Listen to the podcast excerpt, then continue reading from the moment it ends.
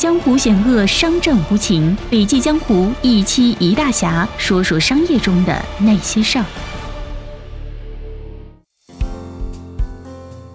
你好，这里是笔记侠，我是晴天。如果今天的内容你有话要说，欢迎文末留言。一八年十一月二号，在上海举办的中国第二届组织进化年会上，史蒂夫·霍夫曼进行了以狩猎独角兽公司为主题的精彩分享，我们一起来听一下。今天的演讲叫做“狩猎独角兽公司”。不管是中国还是硅谷的投资者，我们都希望在铅笔最短的时候发现这家独角兽。那时它的价值非常低，失败的概率会很高。但是当它真正开始成长，它失败的概率会降低。但这时你投资它的话，它的成本就会升高了。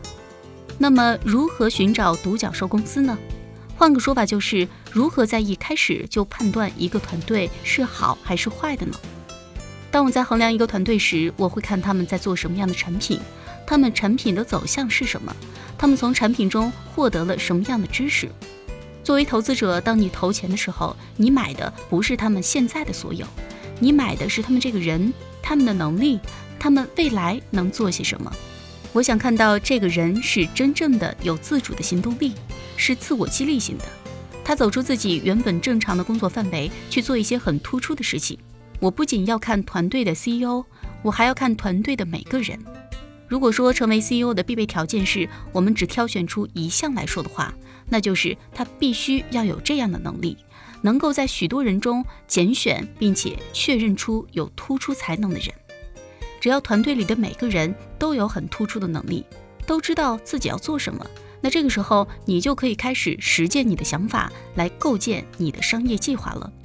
一开始的话，不需要很大的团队，团队可以很小。所以开始的时候，团队中以下三种人是必要的。第一种是商业驱动，一切都是关于商业的，他要发现商业的走向。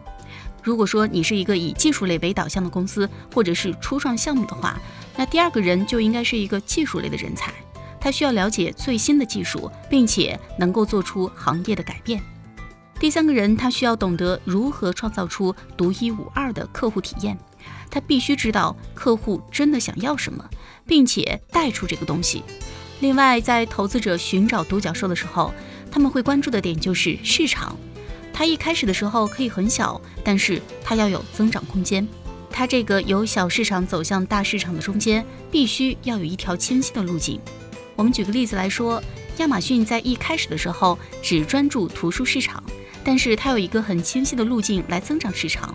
如果这个方法他们可以用来销售图书，那么他们就可以用同样的路径来销售别的。接下来的浪潮会是什么呢？大家应该都知道人工智能和大数据，这已经是非常大的浪潮了，已经是飓风了。另外一个我非常关注的浪潮是人脑与电脑的交互。其实就是用技术和互联网让人机发生对话。投资者并不需要发明这些核心技术，发明这些核心技术可能会需要数十年。创业者需要考虑的是，他们应该如何合理的利用这些技术，然后呢，产生新的商业价值来构建自己的项目。举个例子来说。Uber 公司就是发现了这些尚未得到满足的需求，这个需求就是人们永远都希望有更快捷、更方便的方式来找到一辆车。真正商业的起点就是你要发现人们真正想要的，他们自己的能力做不到，甚至自身还没有发现到的需求。满足这样的需求就是构建商业的开始。另外呢，我会问到创业者的问题就是你的独家秘方是什么？如果最后能成为独角兽的话，就可能产生的是指数性、爆炸性的增长。让这个事情发生，你需要两个条件，两个满足一个就可以。第一就是你的产品或服务不是比竞争者好一点点，而是要比竞争产品好上非常多，好上指数性的倍数。另外呢，如果你不能做到比竞争产品好上很多倍，那么你需要做的就是要与众不同。下一个叫做专利。如果说你从事的是技术行业创业的话，比如说纳米、医学这些，那么核心技术是非常重要的，专利也是非常重要的。通常你要花很多的时间来书写专利，并且为其背书。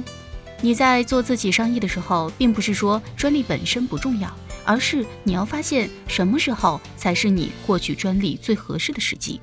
许多人都在讲创新，有很多不同类型的创新，比如说技术创新。当你做出技术突破的时候，就是技术创新；还有在商业模式上发生改变的时候，叫做商业模式创新，也叫做科技创新。那么，当我看一个初创项目的时候，我希望这个初创项目在我之前提到三个方面上的创新中，至少做出一个方面的创新。最后一点我要说的是，什么才能称得上是一个成功的商业模式？可以说，根据我这么多年的经验，我看了数百家创业项目，只发现了两个非常真实的商业模式。从核心方面来讲，区别就是，比如说，其中一种是客户直接付给你的，另外一种就是间接受益，客户通过第三方来付给你。这是两个最核心的商业模式，其余的都是他们的衍生品。如果说客户是直接付给你的话，那么你就需要明确下面几点：你需要花费什么样的成本才能获得新客户？那么在获得新用户的过程中，你是否有足够多的盈利空间来完成你的企业增长？当投资者投给你钱的时候，他们并不是把赌注下在了你今天如何的身上，而是他们把赌注下在了你未来会变成什么，你未来会在哪里。所以说，这些数据都是非常重要且相关的。好了，今天的音频分享到这里就结束了，感谢收听，我是晴天，我们明天见。